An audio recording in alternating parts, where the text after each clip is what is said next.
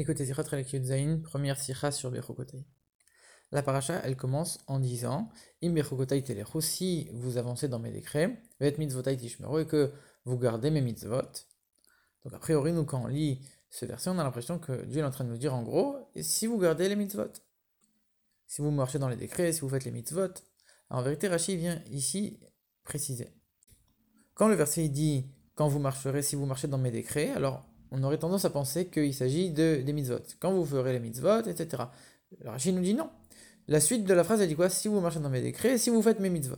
Donc la suite du verset, elle parle déjà des mitzvot. Et donc ici, forcément, qu'on ne parle pas des mitzvot dans Chokotai. On ne va pas dire deux fois la même chose dans le même verset. Donc Rachid dit, ici, le mot Bechokotai, il vient nous apprendre qu'on est en train de dire quand on va se fatiguer dans l'étude de la Torah. on sait que Rachid, il donne toujours une explication qui est en lien avec le sens simple du texte, et s'il amène d'autres euh, source, etc., forcément c'est pour établir le sens simple. Et donc si Rachid n'a pas dit de manière directe, Iberokotai ça veut dire la fatigue dans l'étude de la Torah, ça veut dire que en vérité on comprend, on aurait eu tendance à penser qu'il s'agit des mitzvot. Et on a besoin de venir te dire non, le sens simple c'est les mitzvot, mais ici il y a un sens qui n'est pas vraiment le sens simple qu'on doit prendre quand on lit ce verset. Maintenant, il y a plusieurs questions. D'où Rashi sort cette explication de se fatiguer dans la Torah? Tu veux me dire ça c'est la mitzvot, ça, c'est les mitzvot et ça c'est la Torah Pourquoi pas? D'où la fatigue dans la Torah? En plus de ça, on voit que Rashi est en train de citer un Torah de Kohanim et il change, il dit pas les mitzvot, il dit l'accomplissement des mitzvot. Et puis quand on regarde la suite du Rashi, c'est encore plus étonnant. Parce que dans le Rashi qui s'applique à Vet mitzvotai tishmeru, vous garderez mes mitzvot, Rashi il dit quoi?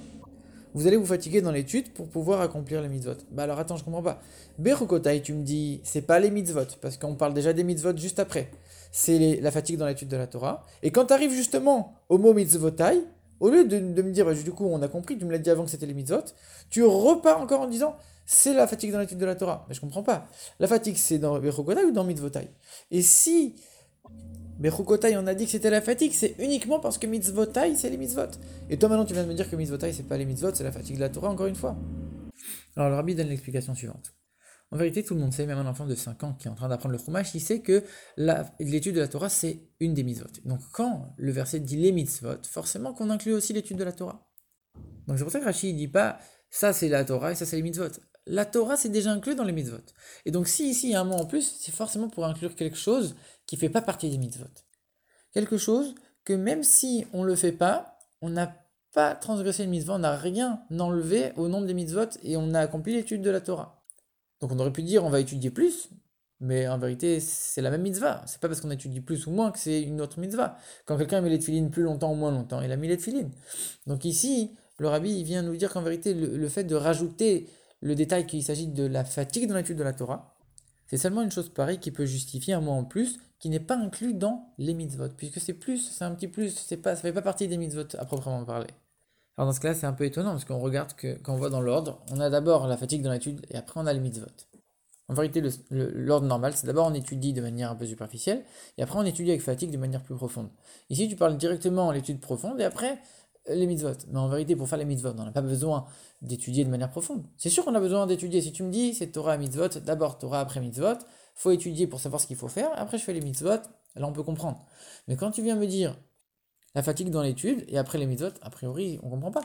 Même quelqu'un qui étudie sans se fatiguer, juste de manière euh, assez brève, il peut savoir ce qu'il faut faire et faire les mitzvot. En vérité, la réponse nous est donnée par Rachid ici. Il vient nous dire qu'en vérité, même la fatigue dans l'étude, même quand on étudie de manière profonde, ça doit être pour pouvoir accomplir encore mieux. Et c'est pour ça que Rachid, en vérité, dans son deuxième commentaire, il te dit il faut se fatiguer dans l'étude pour accomplir et pour pratiquer. En vérité, ici, Rachid n'est pas en train de te dire que mitzvotai, ça veut dire la fatigue dans l'étude. Il est en train de te, de te dire pourquoi la fatigue dans l'étude, elle a été mise avant les mitzvot. D'abord, il t'explique que Bechokotai, c'est la fatigue dans l'étude.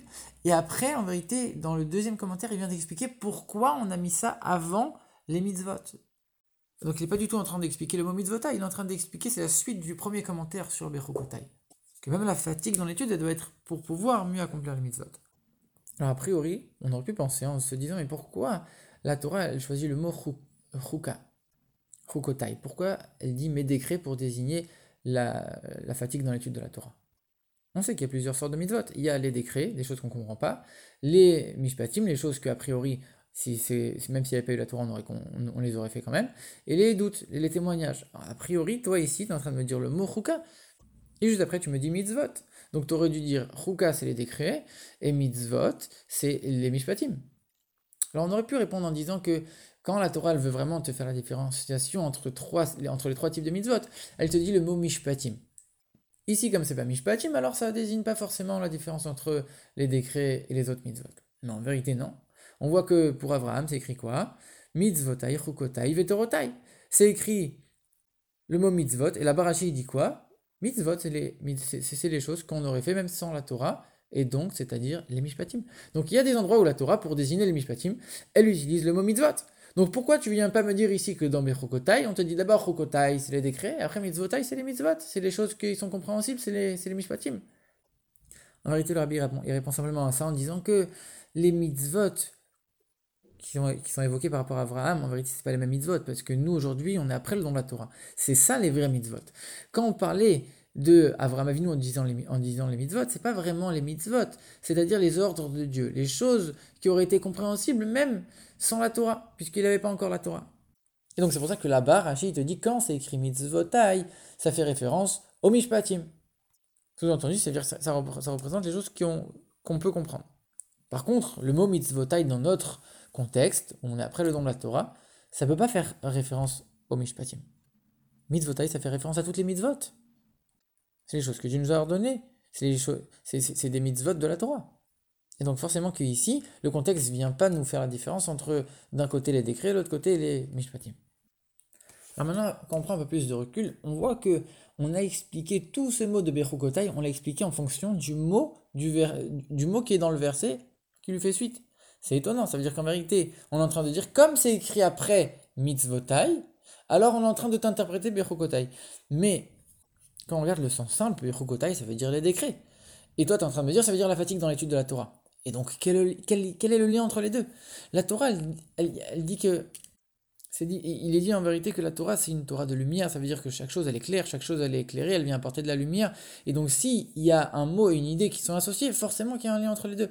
Tu peux pas juste dire comme le mot d'après, ça veut dire que c'est mitzvotai, alors forcément, le mot bechokotai, il désigne la fatigue dans l'étude de la Torah. faut qu'il y ait un lien entre les deux. S'il y avait zéro lien, la Torah, elle aurait pas employé ce mot-là, elle aurait employé torotai, par exemple. Et torotai, c'est la Torah, on peut comprendre, ça fait un lien avec la fatigue de l'étude. Non, la Torah, elle utilise bechokotai, il y a une raison particulière à ça. la raison, elle est la suivante. En vérité, comme on l'a dit, il y a trois sortes de mitzvot. Les décrets, les... donc qui s'appellent chouka, après, on a les mishpatim, les choses qu'on aurait compris même sans la Torah, et les doutes, les choses qui viennent porter témoignage, comme par exemple Shabbat qui porte témoignage sur la création du monde, ou alors témoignage de la sortie d'Égypte, avec les tfilin, Pesach, etc. Maintenant, quand on regarde le mot chouka, le mot décret en hébreu, le mot chouka, il vient de la racine l'arkok, qui veut dire gravé. Chouka, ça veut dire décret, mais ça veut aussi dire gravure en vérité. Et donc on, sait, on comprend bien que parler c'est facile, écrire c'est un peu plus difficile, graver il faut encore plus de difficultés. Ça veut dire que graver ça montre quelque chose, ça désigne quelque chose qui doit, qui doit être fait avec des efforts. Et donc de la même manière on comprend que accomplir une mitzvah qu'on comprend c'est facile, accomplir une mitzvah qu'on comprend pas c'est beaucoup plus difficile. Et donc le fait d'appliquer les décrets c'est beaucoup plus difficile que d'appliquer les autres mitzvot.